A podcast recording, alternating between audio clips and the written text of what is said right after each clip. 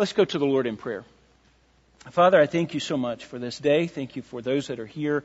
Maybe, as already been prayed, glorify and honor you with our time together. May we truly worship you and focus our attention upon your word and listen to what you have to say. I pray that you would uh, just bless our time together, bless our fellowship. And Lord, uh, I just pray for healing for so many of our people that are out and sick. And uh, we just uh, thank you for uh, sparing um, Blaine and uh, just the situation that he was in. Lord, you are so gracious. And just to allow him to be here today, we know he's gone through an ordeal. We just thank you for their faithfulness. We pray that you would bless our time in your word, and we pray in Jesus' name. Amen. So, like I said, we've been talking about the church. And normally we don't just deal with a topic, we move through uh, Scripture, but to the past couple of months we've been dealing with the church and giving direction and, uh, and kind of vision for the church. What is the church to do? We've started off by looking first at the foundational elements of the church, and there's four things that the church that does not change, four elements that does not change in the church. I'll put them on the screen there. First of all, is uh, the church is made up of redeemed people. That cannot change. That does not change. We don't bring unsaved people into the church and call it a church. It's not really a church. If that if that changes. It's also, uh, church has an accurate and high view of, of God. If you don't have an accurate and high view of God, then you're verging on uh, idolatry. That's a dangerous thing. Also, it submits to the authority and uh, teaching of Scripture. True church will do that. And number four, it will continue to increase in holiness. If God is working in the church, there's going to be holiness that is seen. And those are core elements of the church. Things that do not change. If any of those things are absent, you really don't have a church anymore. We've also looked at the attitudes, attitudes in the church. And um, I put those on the board. Might be a little small from where you are. These are attitudes that indicate that the Holy Spirit is working in your heart. The Holy Spirit is working in our church. And God, Christ is changing hearts, and it's a good indication of spiritual life. Indications of spiritual life, and that's important uh, for the church. Now, that's kind of the foundation, but the real question, and we will come to today, is what is the church to do? What is the direction? What is the purpose? What's the big picture, the vision of the church? And I'm afraid that there's a lot of confusion about that today. A lot of people are confused about that because there's a lot of directions that the church seems to be going, a lot of things that people, that many churches are getting involved in. There's a lot of noble causes out there. From world hunger to modern day crusade to eliminating all evil from the world. I mean, those are lofty goals. But if the church is going to survive, we've got to keep the main thing the main thing. Now, you've heard that before.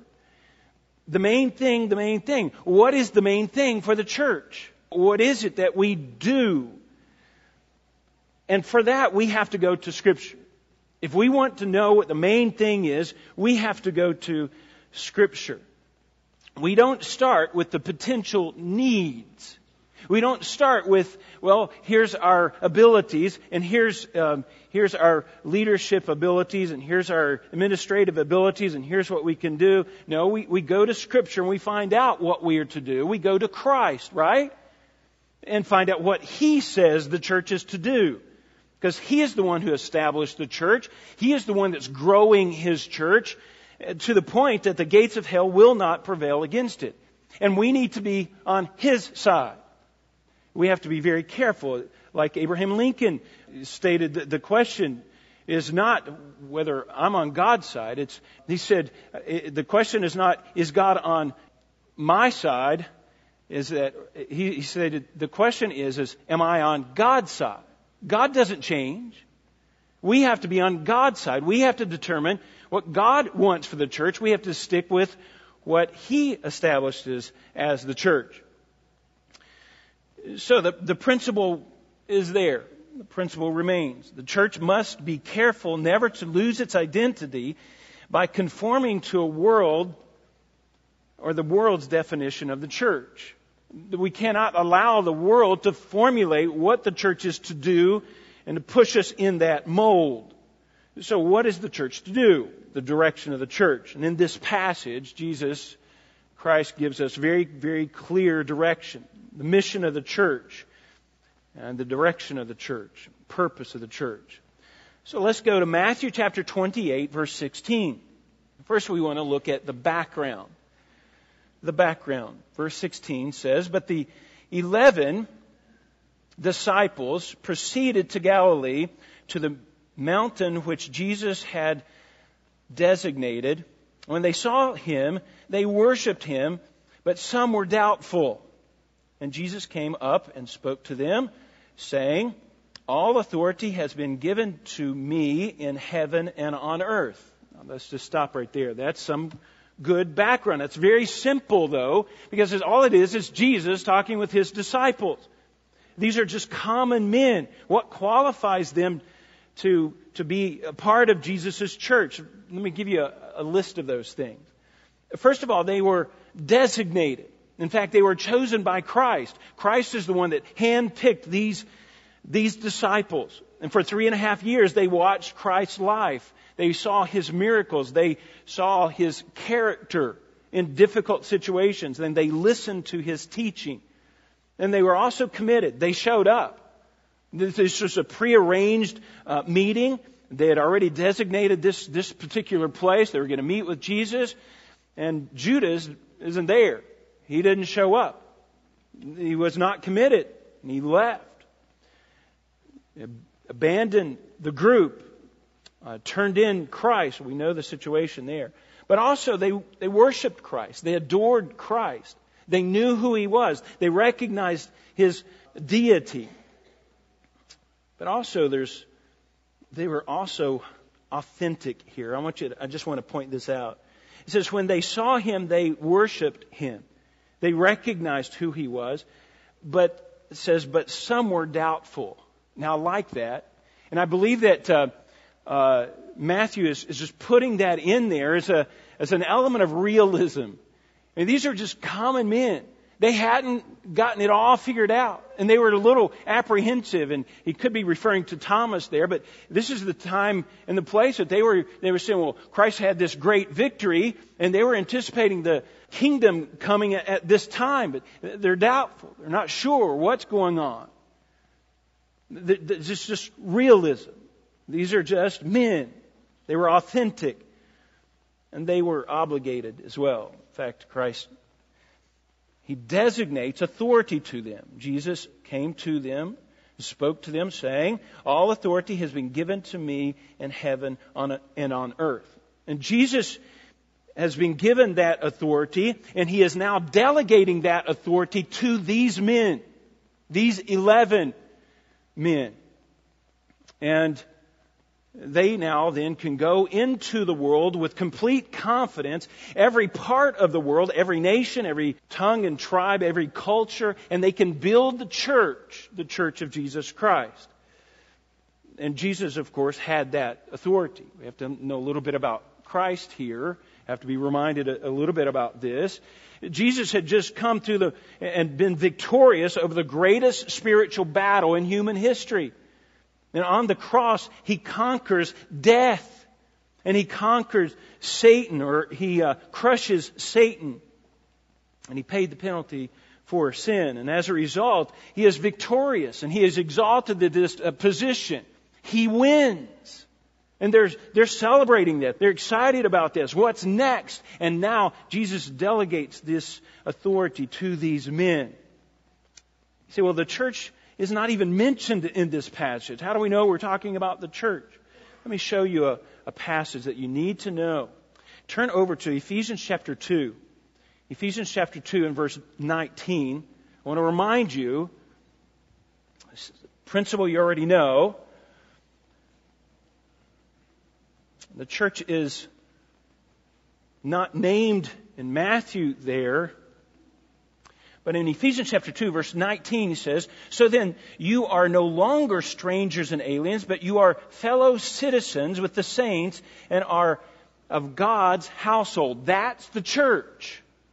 That's the group. That's, the, that's what Christ has formulated to this point. The church at Ephesus, uh, Paul is talking to here, and he says, having been built upon the foundation of the apostles and prophets, Jesus Christ himself being the cornerstone, in whom the whole body, or the whole building is being fitted together, is growing into a holy temple in the Lord, in whom you also are being built together into a dwelling of God in the Spirit.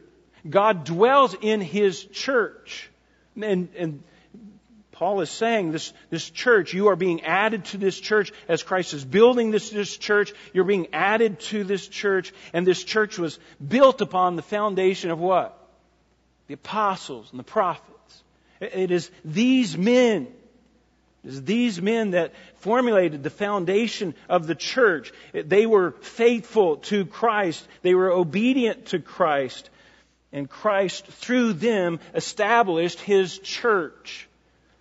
Now, that's a wonderful, it's a wonderful thing. This is the apostolic period, and, and that foundation has been laid. And these men, they will be honored. If you remember in the book of uh, Revelation, when we were teaching through Revelation, uh, that it is these men's who name that will be carved on the on the walls of the New Jerusalem. Remember that?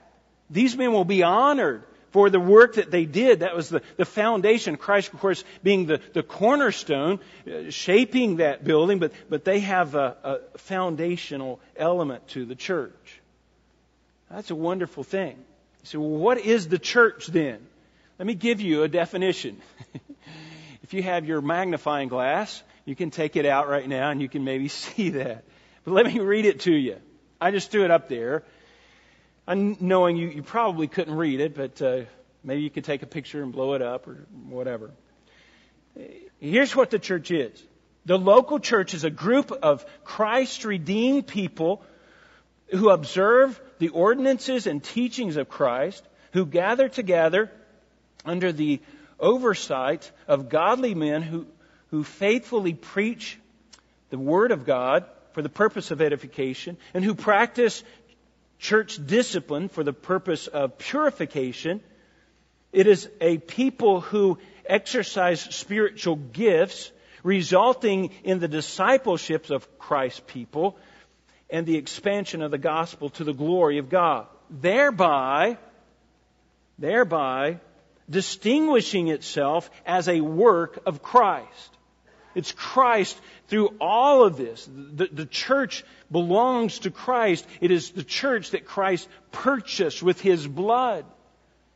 It's the most valuable thing that, that Christ has on this earth is his church. He calls it his bride, his very body.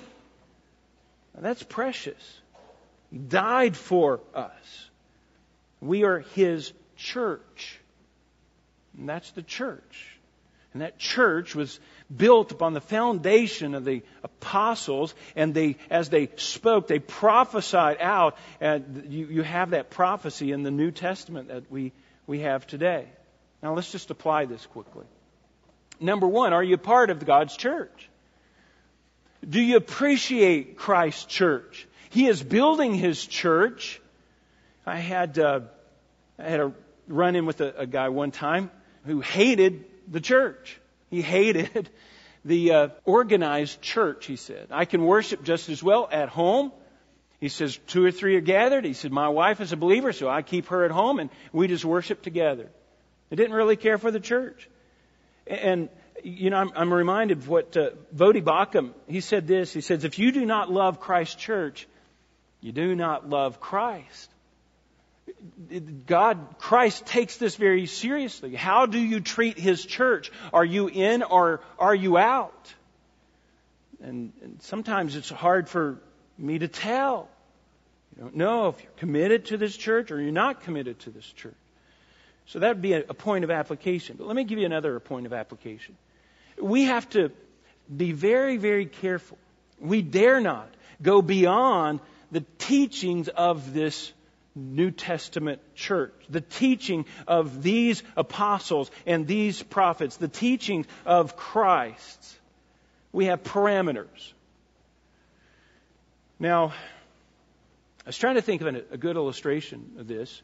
Sometimes we go beyond the parameters. You, you, may see children, they, they color and they don't stay within the lines. They go outside the parameters. But I, I think, as far as adults are concerned, where we mess up, most of the time I think, is in our parking.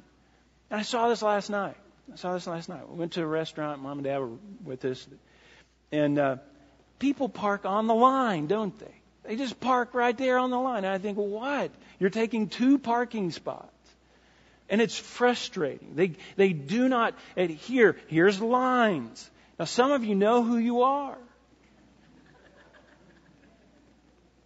We stay within the lines.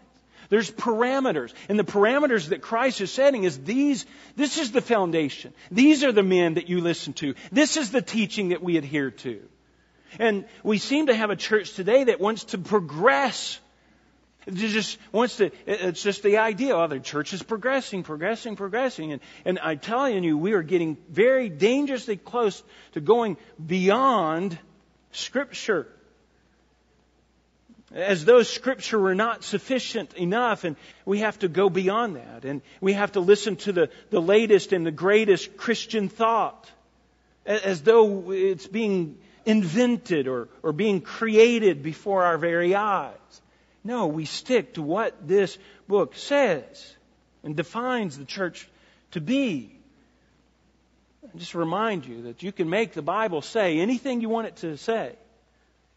And the sinful heart is always looking for what it wants, and, and it will go to Scripture and it will prove from Scripture. And we find ourselves then beyond Scripture, beyond the security.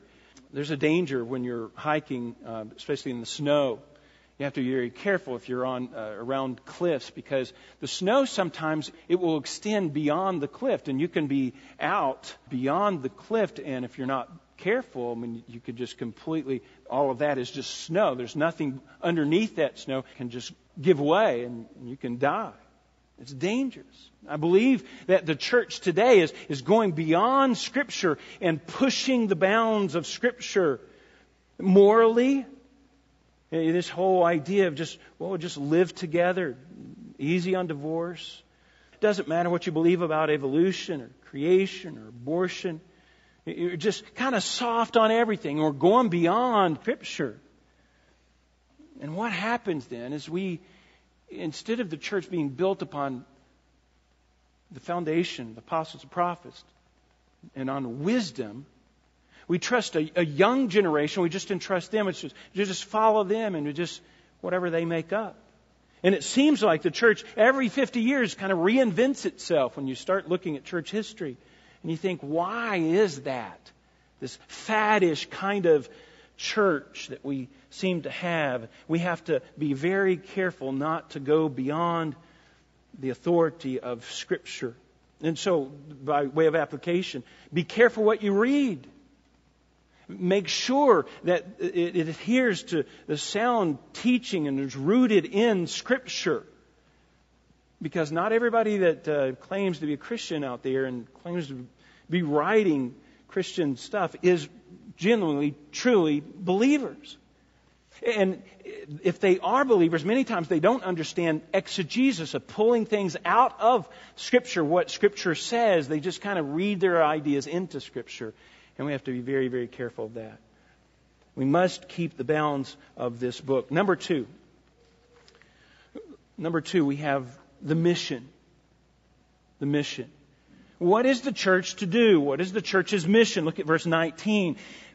It says, Go therefore and make disciples of all the nations, baptizing them in the name of the Father, and of the Son, and of the Holy Spirit, teaching them to observe all that I command you. And lo, I'm with you always, even to the end of the age. Now, there's many uh, verb forms, many commands in this passage, verbs in this passage, but the main one is make disciples. Make disciples. every, all the other uh, verb forms here in this passage revolve around that one making disciples. That's what we do. We make disciples. A disciple is a learner. We understand that. It means a learner. It's, that's the root uh, meaning is that is a learner of then of Jesus Christ. But that's the root element. There's actually a combination of words here to, the, to this Greek word that implies or that's, that has the idea of trusting in and following. You need to understand that. Trusting in and, and following Christ. It's a continuously learning and obeying Christ. It's not just a head knowledge. Okay, well, I know all the things. I've memorized the, the, the New Testament and, and I know it all. No, it's, it's not that at all. Let me show you a couple verses. Go back to Matthew chapter 10. This is Jesus' teaching on what it is to be a disciple. In Matthew chapter 10, verse 24, a disciple is not above his teacher, nor is a slave above his master. It is enough for the, for the disciple that he become like his teacher. Now that's the idea. If you wanted to be a disciple of Socrates, you would follow Socrates around or Plato or all these big name guys, and you would follow them around and you would be like them. I want to be like him, and so I follow him around. I don't just listen to a few sermons by this guy. No, I follow him. It is enough for the disciple to be like his man. I just want to be like that. For the believer, we want to be like Christ. We want to be like Christ. That's what a disciple is. Let me give you another element to discipling. In uh, John chapter 8, in verse 31, John 8:31, Jesus said, um, so Jesus was saying to these Jews who had believed, so, so they, they were at least taking this first step and believing. It was kind of a surfacey belief, and he saw through that. And he says to them, If you continue in my word, then you are truly disciples of mine. There's a continuation. It's a lifetime commitment. If you fall away, if you're not learning from Christ, if you're not following Christ anymore, then, then can you call yourself a disciple of Christ? We've got a couple of things actually wrong with this. Sometimes we think, well, I'm a Christian, but I'm not really a disciple of Christ. That's just, that's not biblical at all. If you're a Christian, you're a disciple, you're a follower of Jesus Christ. Number two, we tend to just stop right there at being a Christian. And we tend to think that, that salvation is, is just a ticket to heaven and we, we just stop. But if you're a believer in Jesus Christ, you are a follower of Jesus Christ. And that is a constant, continuous pattern of your life that you're, you're moving toward Christ likeness. Now, let's apply this to the church. How does this affect the church? Because here's what happened. The main mission is disciple making. We're disciple making factory in this church. We make disciples. That's what we do. Now the church wants to force us into its role, into what it defines us to be. The world wants us to be just a best friend, okay? Let's just be best friends of the world. We, we give advice, we give counseling, we do this counseling role. And so we have uh, AA meetings, uh, maybe support groups, drug abuse center, divorce care kind of self-help groups. We just basically are giving, we're just coming alongside the world, giving the world answers. There's a danger to that, right? And I've said this before, we're just rearranging the deck chairs on the Titanic. They're going to die in their sins, and we're just going to give them advice. And I think sometimes we just skip over the repentance part and the faith part, commitment to Christ part, and we just go straight to the biblical principles. Oh, here's what you need to do. We'll figure out your, we've got your life figured out. And that's foolish. That, that's casting your pearls before swine. We, the church, the world needs, the world needs Christ. We will never friend people into heaven. It only comes through the preaching and teaching of Jesus Christ. It only comes by us making disciples. Now, should we do some of those things? Those are noble things. Those are good things. but we use those things to share Christ. Number two, the, the world sees us sometimes as the enemy, and many times the church sees the world as the enemy. And we're fighting against the church, the world, and it's us against them, and we're fighting this culture wars of Christian rights and, and abortion and social justice, and uh, the church winds up looking more like a political action group. And I've seen many churches like that. These things are important, but the world is not the enemy. The world is not the enemy. The world is the mission field. Another thing is, is the world tends to force us into this mold, or, or we tend to look at the world as, um, as we are the mother. And we have to meet all of the needs of the world. So we come alongside and we do the homeless shelters and the food pantries and the coat closets and, and all of the social activities because we want to show them love. And then that's good. That's good. We, we do love people. Jesus loved people. But when the church becomes like a uh, community center and Christ is not mentioned, there's a problem. We are to be, we are to be loving. We're to do those loving acts. And I believe those are more on an individual basis when we penetrate, when we go into the community. I believe those are more on an individual basis.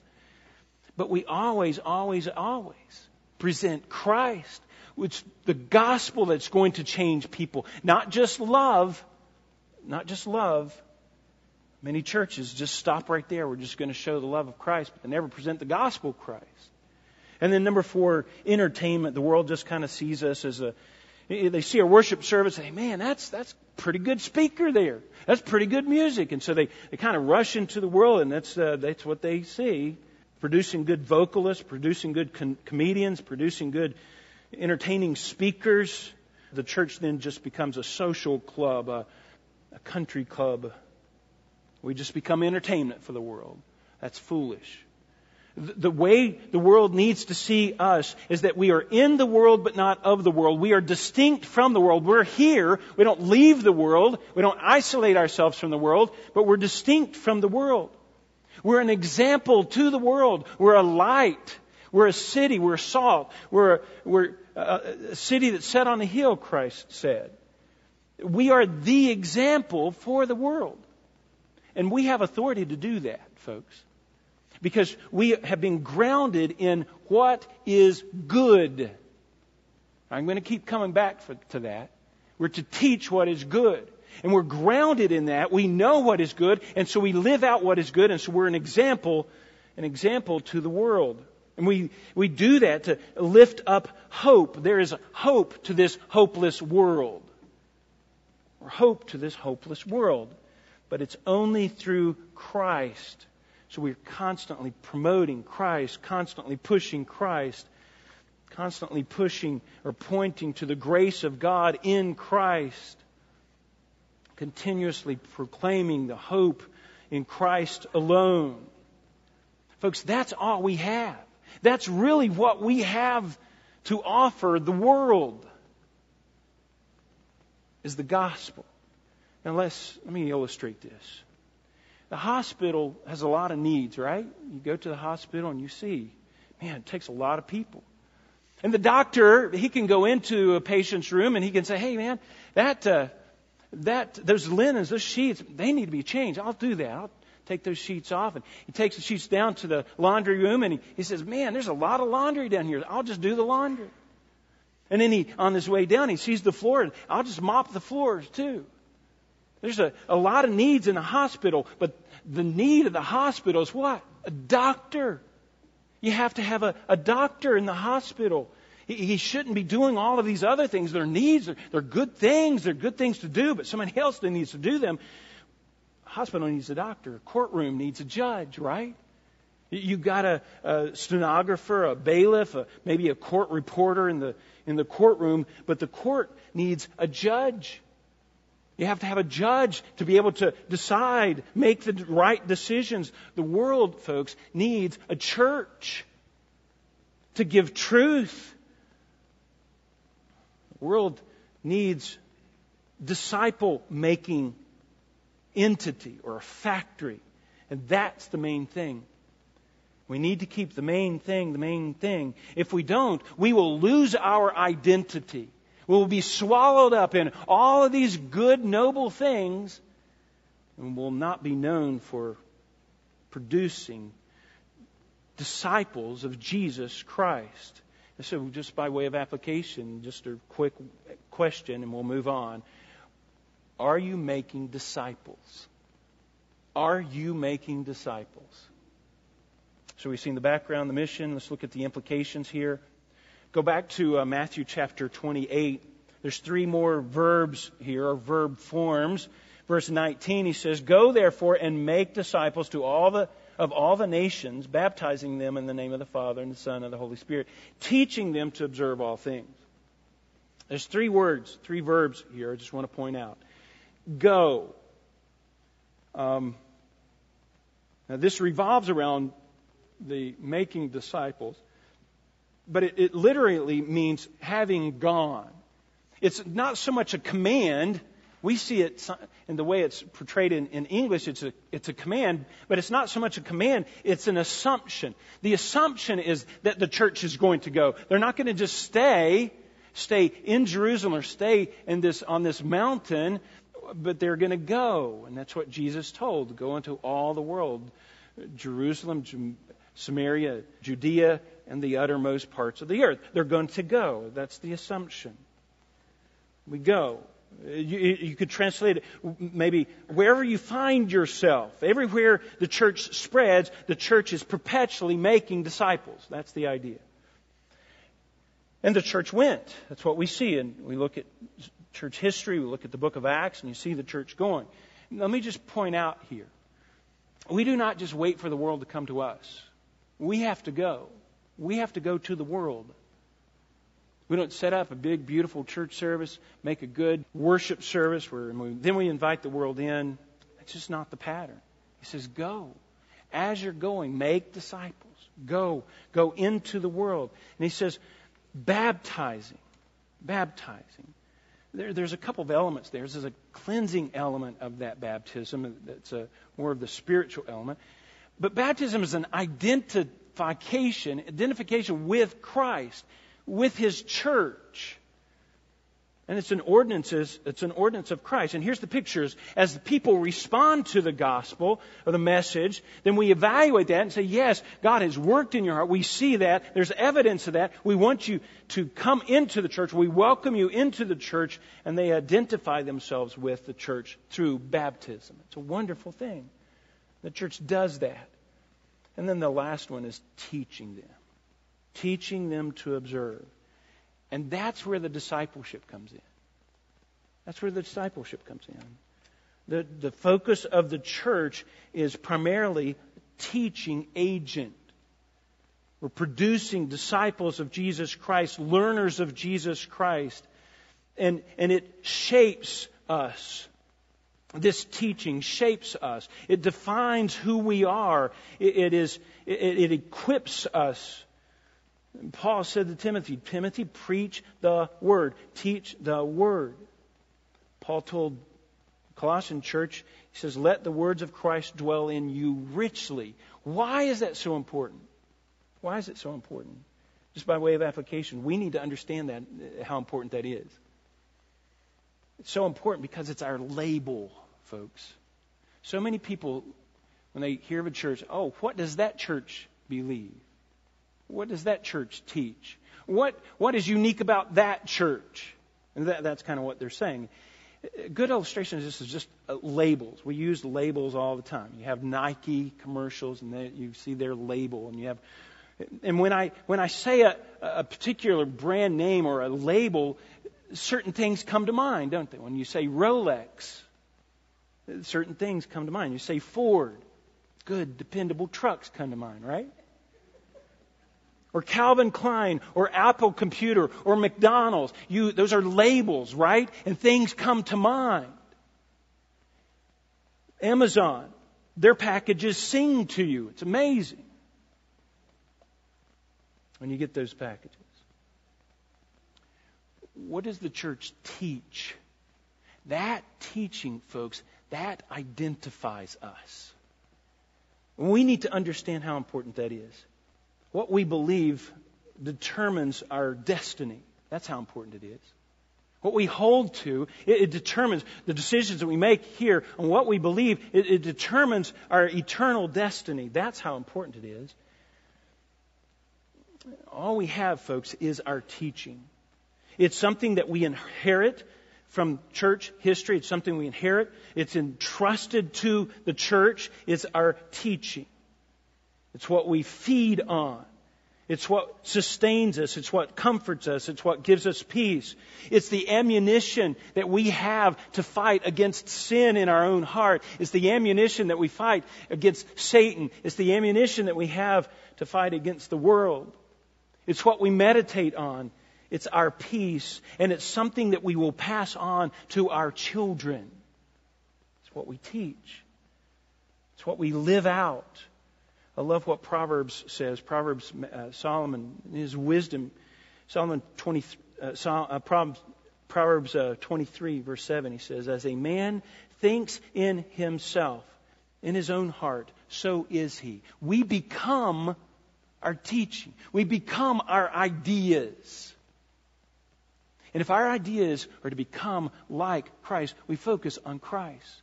If we want to become like Christ, we, all of our ideas are saturated. Let the words of Christ dwell in you richly, and then you will become like Christ.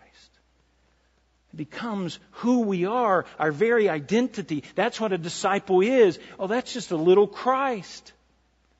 It's a little Christ so that we, we do not operate out of the flesh, out of Carl Dingus anymore, I'm under the influence of the, of the Holy Spirit's teaching, and he just becomes like Christ. And that's what the church is producing. And it does so by teaching. By teaching. The church must be very, very careful not to lose its identity by the conforming to the world's definition, world's understanding of the church. Now, let, let me just apply this just very quickly. Number one, we have to commit ourselves to a couple things here. Number one is, is we stop chasing contemporary Christianity. We just think that the answer's out there. It's not, folks. Most churches have to go beyond Scripture just to get people's attention these days.